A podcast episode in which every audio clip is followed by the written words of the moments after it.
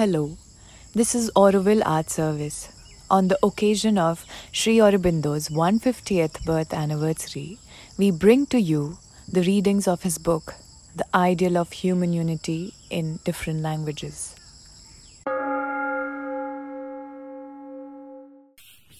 मानव एकता का आदर्श युद्ध और आत्मनिर्णय श्री अरविंद अध्याय पाँच, राष्ट्र और साम्राज्य। वास्तविक एकता और राजनीतिक एकता। मनुष्य जाति के एकीकरण की समस्या दो विशिष्ट कठिनाइयों में विभक्त हो जाती है। एक इस आशंका का रूप धारण करती है कि जो सामूहिक अहंग भाव मानव जाति के स्वाभाविक विकास में उत्पन्न हो चुके हैं, क्या वे अब यथेष्ट रूप में सुधारे या मिटाए जा सकते हैं? और क्या किसी प्रकार की प्रभावशाली ब्रह्म एकता सुरक्षित रूप से स्थापित की जा सकती है? दूसरी कठिनाई इस आशंका के रूप में प्रकट होती है कि यदि कोई ऐसी ब्रह्म एकता स्थापित की भी जा सके तो उसका परिणाम कहीं व्यक्ति के स्वतंत्र जीवन को तथा उन अनेक सामूहिक इकाइयों की स्वतंत्र क्रीड़ा को जो अब तक बन चुकी है और जिनका जीवन सच्चा तथा सक्रिय है, क्या कुचल देना नहीं होगा? तथा इनके साथ एवं इनके स्थान पर एक ऐसा राज्य संगठन स्थापित नहीं हो जाएगा जो मानव जीवन को यंत्रवत बना देगा। इन दो आशंकाओं के अतिरिक्त एक तीसरी और भी है कि क्या यथार्थ जीवन, एकता केवल आर्थिक, राजनीतिक और प्रशंसनीय एकीकरण द्वारा ही साधित की जा सकती है? तथा क्या इससे पहले कम से कम एक नैतिक और आध्यात्मिक एकता का ठोस उपक्रम नहीं होना चाहिए। इन प्रश्नों के क्रमिक संबंध की दृष्टि से हम पहले प्रश्न को पहले लेना होगा। मानव विकास की वर्तमान अवस्था में राष्ट्र मनु, मानव जाति की जीवांत सामूहिक इकाई है। साम्राज्य है तो सही पर वे अभी तक केवल राजनीतिक इकाइयाँ हैं। वास्तविक इकाइयाँ नहीं। उनमें निजी आंतरिक जीवन नहीं है। वे या तो एक ऐसे शक्ति के आधार पर चल रहे हैं जो उनके निर्माणकारी अंगों पर लादी गई है या ऐसी राजनीतिक सुविधा के आधार पर जिसे इन अंगों ने अनुभव या स्वीकार कर लिया है और जिसे बाहर के आधार पर जिसे इन जिसे बाहर के संसार का भी समर्थन प्राप्त हुआ है। ऑस्ट्रिया बहुत समय तक इस प्रकार के साम्राज्य का एक स्थायी उदाहरण रहा है। यह एक राजनीतिक सुविधा थी जिसे संसार भर का अनुमोदन प्राप्त था। अभी कुछ दिन पहले तक इसके निर्माणकारी अंग भी इससे सहमत थे। हैप्सबर्ग वंश के रूप में प्रकट केंद्रीय जर्मनिक तत्व की शक्ति तथा अभी हाल में इसके मगयार साझीदार की सक्रिय सहायता से इसका पोषण हुआ। यदि इस प्रकार के साम्राज्य की राजनीतिक सुविधा का अंत हो जाए, यदि इसके निर्माणकारी अंग अब इसका और समर्थ न करें और वे एक केंद्र विरोधी शक्ति के द्वारा बलपूर्वक परे हटा दिए जाएँ और साथ ही यदि संसार भी इस संगठन के पक्ष में न हो तो अकेला भौतिक बल ही कृत्रिम एकता का एकमात्र साधन रह जाता है। वास्तव में तभी एक नई राजनीतिक सुविधा का जन्म हुआ, जिसे ऑस्ट्रिया के जीवन ने विघटन की उपयुक्त प्रवृत्ति से कष्ट उठाने के बाद भी सहायता पहुंचाई। पर यह सुविधा उस जर्मनिक भावना द्वारा प्रेरित थी, जिसने इसको शेष यूरोप के लिए असुविधा में परिणित कर दिया और इसको उन प्रधान निर्माणकारी अंगों की स्वीकृति से वंचित कर दिया जो ऑस्ट्रियन सिद्धांत से बाहर जाकर अन्य संगठनों की ओर आकृष्ट हो गए। उस समय से ऑस्ट्रियन साम्राज्य का अस्तित्व खतरे में पड़ गया और वह किसी आंतरिक आवश्यकता पर नहीं, बल्कि पहले तो अपने अंतर्गत सलाह राष्ट्रों को कुचल देने की ऑस्ट्रियन मगियार की सम्मिलित शक्ति पर और फिर यूरोप में जर्मनी तथा जर्मेनिक विचार के अनवरस शक्ति और प्रभुता अर्थात अकेले भौतिक बल पर निर्भर रहा। यद्यपि ऑस्ट्रिया में साम्राज्यी एकता की दुर्बलता विशेष रूप से प्रत्यक्ष थी, तथा उसकी शर्तें बहुत बढ़ी चढ़ी थी, तथापि ये शर्त उन सब साम्राज्यों के लिए जो उस समय राष्ट्रीय इकाइयाँ नहीं थी, समान थी। अधिक दिन की बात नहीं है। बहुत से राजनीतिक विचारकों ने देखा कि कम से कम इस बात की प्रबल संभावना है कि जाति, भाषा और उद्गम के ऐसे निकट संबंधों के होते हुए भी, जिनसे कि ब्रिटिश उपनिवेशों को अपनी मातृभूमि से जुड़े रहना चाहिए था, वे अपने को ब्रिटिश साम्राज्य से अलग कर लेंगे और इस प्रकार ब्रिटिश साम्राज्य स्वयं में भंग हो जाएगा। इसका कारण यह था कि उपनिवेश साम्राज्यी एकता की राजनीतिक सुविधा का उपभोग तो करते थे, पर वे उसको यथेष्ट महत्व नहीं देते थे। असल में राष्ट्रीय एक का कोई सजीव सिद्धांत था ही नहीं। ऑस्ट्रेलिया और कनाडा के निवासियों ने अपने आप को विस्तृत ब्रिटिश राष्ट्रीयता के अंग नहीं, बल्कि नए पृथक राष्ट्र समझना शुरू कर दिया था। अब दोनों दृष्टि से स्थिति बदल गई है। एक अधिक व्यापक सूत्र का पता लग गया है। और इस समय ब्रिटिश साम्राज्य यथोचित मात्रा में पहले से अधिक शक्तिशाली है। फिर भी यह पूछा जा सकता है कि जब नाम, रूप और प्रकार एक ही हैं तो इन राजनीतिक और वास्तविक इकाइयों में इस प्रकार का भेद करना ही क्यों चाहिए? पर भेद करना आवश्यक है, क्योंकि यह सच्चे और गंभीर राजनीतिक विज्ञान के लिए अत्यधिक उपयोगी है। इसके परिणाम भी अत्यंत महत्वपूर्ण है। जब ऑस्ट्रिया जैसा अंतरराष्ट्रीय साम्राज्य छिन्न भिन्न हो जाता है तो वह सदा के लिए नष्ट हो जाता है, क्योंकि उसमें कोई यथार्थ आंतरिक एकता नहीं होती। ब्रह्म एकता को पुनः प्राप्त करने की कोई सहज प्रवृत्ति भी नहीं होती। वह केवल एक राजनीतिक ढंग से गढ़ा हुआ समुदाय ही होता है। दूसरी ओर परिस्थितियों द्वारा खंडित एक वास्तविक राष्ट्रीय एकता, अपने एकतव्य को पुनः प्राप्त करने तथा सुदृढ़ करने की प्रवृत्ति को सदा सुरक्षित रखेगी। ग्रीक साम्राज्य का भी वही हाल हुआ जो और सब साम्राज्यों का होता है। परंतु ग्रीक राष्ट्र ने अनेक सदियों तक राजनीतिक दृष्टि से सत्ताहीन रहने के बाद भी अपना पृथक अस्तित्व पुनः प्राप्त कर लिया है। कारण? इसने अपना पृथक अहंग भाव सुरक्षित रखा। और इसलिए तुर्की शासन के आवरण के नीचे भी वास्तव में अपना अस्तित्व बनाए रखा। तुर्की शासन के जुए के नीचे सब जातियों की यही दशा हुई है, क्योंकि इस शक्तिशाली अधिराज्य ने कई बातों में काफ़ी कठोर होते हुए भी उनकी राष्ट्रीय विशेषताएँ मिटाने या उनके स्थान पर उस्मानी राष्ट्रीयता स्थापित करने का कभी प्रयत्न नहीं किया।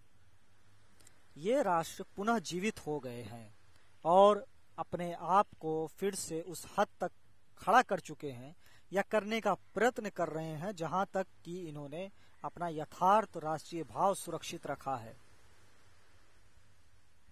सर्ब लोगों ने अपने राष्ट्रीय भाव के अधीन वह सारा प्रदेश पुनः प्राप्त करने का प्रयत्न किया था और प्राप्त कर भी लिया है जिसमें कि वह रहते हैं या उनकी प्रधानता है। ग्रीस अपने मुख्य प्रदेश द्वीपों तथा एशियाई उपनिवेशों में अपने पुनः निर्माण के लिए यत्नशील है।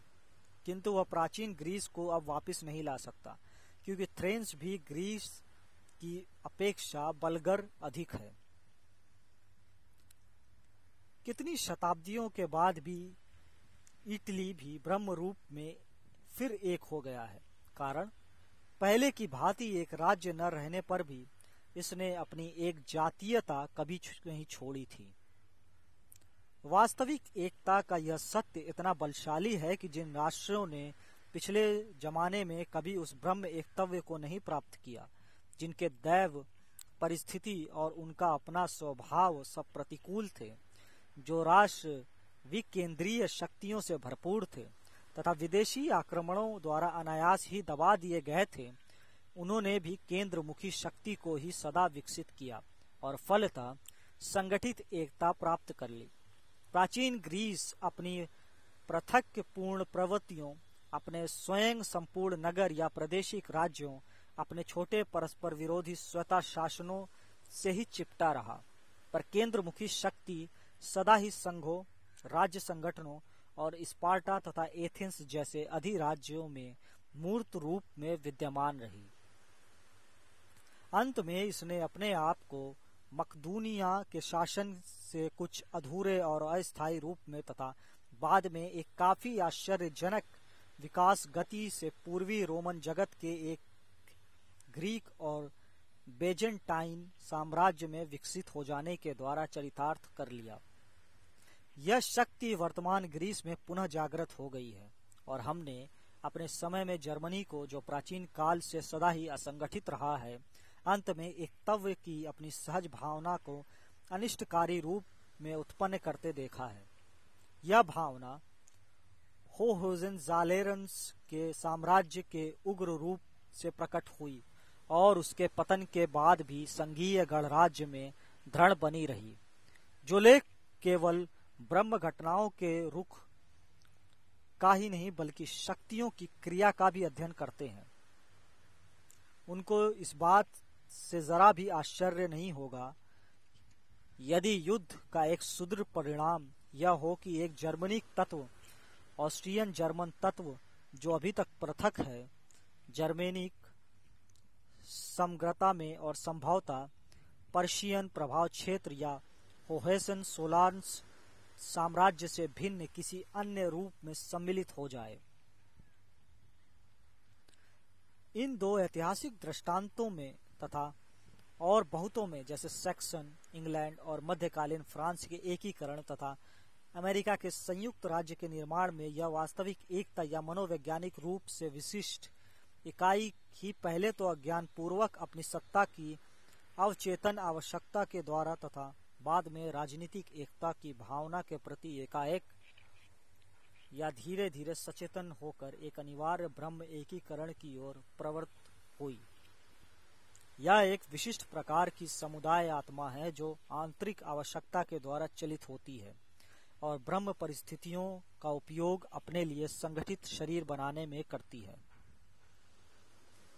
पर इतिहास में सबसे अधिक आश्चर्यजनक भारतवर्ष के विकास का है और कहीं भी उप, उपकेंद्रीय शक्तियाँ इतनी प्रबल, इतनी अधिक जटिल और अग्रशील नहीं रही। इस विकास ने जो समय लिया वह अत्यधिक लंबा था तथा जिन विनाशकारी उतार चढ़ावों में से गुजरते हुए इसे अपना कार्य करना पड़ा है, वे विस्मय में डाल देने वाला है। पर फिर भी इन सब में उस अनिवार्य प्रवृत्ति ने सदैव दृढ़ता पूर्वक प्रकृति के अस्पष्ट, अंधगुप्त अदमय और निष्ठुर आग्रह के साथ कार्य किया है। जबकि मनुष्य उसके सहज आशयों का विरोध करता रहा, पर अंत में सहस्त्रों वर्षों के संघर्ष के बाद प्रकृति की विजय हुई। और जैसा कि पर्याय होता है, जब उसका अपना मानसिक और मानवीय आधार ही इस प्रकार से विरोध करता है तो इन अत्यंत प्रतिकूल परिस्थितियों को ही अवचेतन करता उसके अत्यंत सफल यंत्रों में बदल देता है। भारत में केंद्रमुखी प्रवृत्ति का प्रारंभ उस प्राचीनतम काल में हुआ, जिसका इतिहास हमें उपलब्ध है। सम्राट या चक्रवर्ती राजा का आदर्श और अश्वमेध और राज्य सूय यज्ञों के सैनिक तथा राजनीतिक उपयोग इस प्रवृत्ति के दृष्टांत हैं। वे दो महान राष्ट्रीय महाकाव्य इसी विषय को स्पष्ट करने के लिए ही लिखे गए होंगे, क्योंकि एक महाकाव्य एकता स्थापित करने वाले धर्म राज्य या न्याय के साम्राज्यी शासन की स्थापना का विस्तृत वर्णन करता है और दूसरे का आरंभ इस प्रकार के शासन के आदर्शभूत वर्णन से होता है। इसमें यह चित्रित किया गया है कि देश के प्राचीन और पावन अतीत में एक समय इसका अस्तित्व था। भारतवर्ष का राजनीतिक इतिहास उन देशी तथा विदेशी साम्राज्यों की श्रृंखला की कहानी है, जिनमें से प्रत्येक केंद्र विरोधी शक्तियों द्वारा नष्ट कर दिया गया। पर प्रत्येक ही केंद्र मुखी प्रवृत्ति के सफलतापूर्वक प्रकट होने में सहायक हुआ। और यह एक महत्वपूर्ण तथ्य है कि शासन जितना अधिक विदेशी रहा, अधीनस्थ राजा एवं प्रजा को एक करने की शक्ति भी उतनी ही महान रही। यह सदा ही इस बात का पक्का चिन्ह होता है कि आवश्यक राष्ट्र इकाई वहाँ पहले से ही विद्यमान है और साथ ही वहाँ एक अमिष्ट राष्ट्रीय जीवन शक्ति भी है जो संगठित राष्ट्र के अनिवार्य रूप में उदय होने को आवश्यक कर देती है। इस उदाहरण में हम देखते हैं कि जिस मनोवैज्ञानिक एकता पर राष्ट्र भाव आधारित है, उसे एक ऐसी ब्रह्म संगठित एकता का रूप देने में जिसमें कि यह पूर्णता चरितार्थ हो जाए 2000 वर्षों से भी अधिक समय लगा है। पर अभी भी यह कार्य पूरा नहीं हुआ है। फिर भी, क्योंकि सारा रूप में मूल वस्तु वहाँ विद्यमान थी। अत्यंत भीषण भ्रिम्ब बाधाएँ जाति में एकता के लिए हटपूर्ण अयोग्यता तथा विघटित कर देने वाली बाहरी आघात भी इस दृढ़ अवचेतन आवश्यकता के मुकाबले में विजयी नहीं हो सके हैं। यह केवल सामान्य सिद्धांत का एक चरम उदाहरण है। यह अधिक अच्छा होगा यदि हम राष्ट्र निर्माण के कार्य में विदेशी शासन से जो सहायता मिलती है, उसके बारे में यहाँ थोड़ा विचार कर लें और देखें कि वह कैसे कार्य करती है। इतिहास ऐसे दृष्टांतों से भरा पड़ा है। कुछ अवस्थाओं में विदेशी प्रभुत्व का तत्व क्षणिक और अपूर्ण होता है, कुछ में चिरस्थायी और पूर्ण, और कईयों में तो भिन्न भिन्न रूपों में यह पर्याय दोहराया जाता है। कुछ उदाहरणों में विदेशी तत्व का उपयोग समाप्त होते ही इसका बहिष्कार कर दिया जाता है। कुछ में यह अंतर्गत कर लिया जाता है और कईयों में इसे कम या अधिक समय के लिए थोड़ा बहुत आत्मसात करके शासक जाति के रूप में स्वीकार कर लिया जाता है। नियम एक ही है। पर, प्रकृति इसे अवस्था विशेष की आवश्यकताओं के अनुसार भिन्न भिन्न तरीकों से कार्यान्वित करती है। यूरोप के आधुनिक राष्ट्रों में से ए, ऐसा एक भी नहीं है जिसको अपनी राष्ट्रीयता प्राप्त करने के लिए विदेशी प्रभुत्व की थोड़ी बहुत लंबी और थोड़ी बहुत पूर्ण अवस्था में से न गुजरना पड़ा हो। रूस और इंग्लैंड में एक ऐसी विदेशी विजयी जाति का प्रभुत्व था जो शीघ्र ही शासक जाति बन गई और अंत में वही आत्मसात तथा विलीन कर कर ली गई। स्पेन में रोमन, गोथ और मूर लोगों का एक के बाद एक आना। इटली में ऑस्ट्रिया वालों का प्रभुत्व, बाल्कान देशों में तुर्कों का लंबा अधिराज्य और जर्मनी में नेपोलियन का अल्पकालिक राज्य का जुआ, ये सब इसके उदाहरण हैं। परंतु इन सब स्थितियों में आवश्यकता एक ऐसे आघात या दबाव की रही है जो शिथिल मनोवैज्ञानिक एकता को आंतरिक आत्मसंगठन की आवश्यकता के प्रति सजग कर दे या विरोध के अधिक उग्र कारणों को कुचल डाले। निरुत्साहित कर दे अथवा बल, शक्ति और यथार्थता से वंचित कर दे। कुछ अवस्थाओं में तो नाम, संस्कृति और सभ्यता को पूरी तरह से बदल देना भी आवश्यक हो गया। साथ ही जाति में भी थोड़ा बहुत गंभीर परिवर्तन करना पड़ा। फ्रेंच राष्ट्रीयता के निर्माण में यह बात विशेष रूप में देखने में आई है। प्राचीन गैलिक जाति और ड्यूड्रिक सभ्यता अपनी प्रारंभिक महानता के होते हुए भी, या शायद उसी के कारण, एक दृढ़ राजनीतिक एकता को संगठित करने में प्राचीन ग्रीक लोगों या भारत के पुराने राज्यों और गण राज्यों की अपेक्षा अधिक असमर्थ रही। उसे आधुनिक फ्रांस की अनुपम एकता स्थापित करने के लिए रोमन शासन और लैटिन संस्कृति की तथा ट्यूटोनिक शासक जाति के उग्र प्रभुत्व और अंत में अंग्रेज़ों के अल्पकालिक और आंशिक विजय के धक्के की आवश्यकता पड़ी। यद्यपि नाम, सभ्यता तथा और सब कुछ बदल गया प्रतीत होता है, फिर भी आज का फ्रेंच राष्ट्र अपने बास्क, गेलिक, आरमोरिकन और अन्य प्राचीन तत्वों के साथ वही पुराना गैलिक राष्ट्र है तथा सदा वही रहा है। इन तत्वों का फ्रैंक और लैटिन मिश्रण से रूप अवश्य बदल गया है। इस प्रकार राष्ट्र एक ऐसी अप्रतहित मनोवैज्ञानिक इकाई है जिसे प्रकृति संसार भर में अत्यंत विविध रूपों में विकसित करने तथा भौतिक और राजनीतिक एकता के लिए शिक्षित करने में संलग्न रही है। राजनीतिक एकता आवश्यक वस्तु नहीं है। यह न भी प्राप्त हो तो भी राष्ट्र का अस्तित्व बना रहता है और राष्ट्र अनिवार्य रूप से अपने आप को चरितार्थ करने की ओर अग्रसर होता है। राजनीतिक एकता चाहे मिट भी जाए, तब भी राष्ट्र बना रहता है। कठोर प्रयत्न करता है, कष्ट उठाता है, परंतु नष्ट होना स्वीकार नहीं करता। पुराने समय में राष्ट्र सदैव एक सच्ची और जीवांत इकाई नहीं होता था। जाति, कुल, समाज और प्रादेशिक जन सजीव समुदाय थे। जिन एकताओं ने राष्ट्रीय विकास के प्रयत्न में इन प्राचीनतर सजीव समुदायों को एक सबल राष्ट्र भाव पर बिना पहुँचे ही नष्ट कर दिया था, वे कृत्रिम या राजनीतिक इकाई के टूटते ही लुप्त हो गई।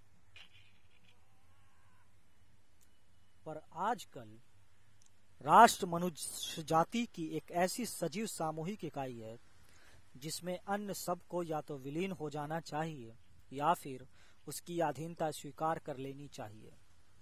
इसके सामने प्राचीन दृढ़ जाति, एकता तथा संस्कृति, एकता भी शक्तिहीन है।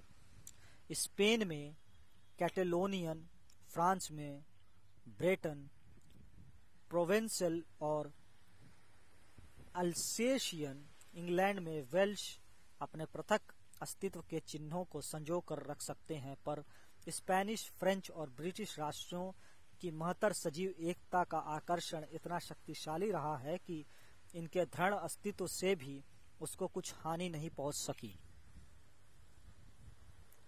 वर्तमान समय में राष्ट्र वस्तुता तब तक नहीं मिट सकता जब तक वह अंदर से निष्प्राण ही न हो जाए। पोलैंड तीन शक्तिशाली साम्राज्यों द्वारा पदलित तथा छिन्न भिन्न होकर नष्ट हो गया।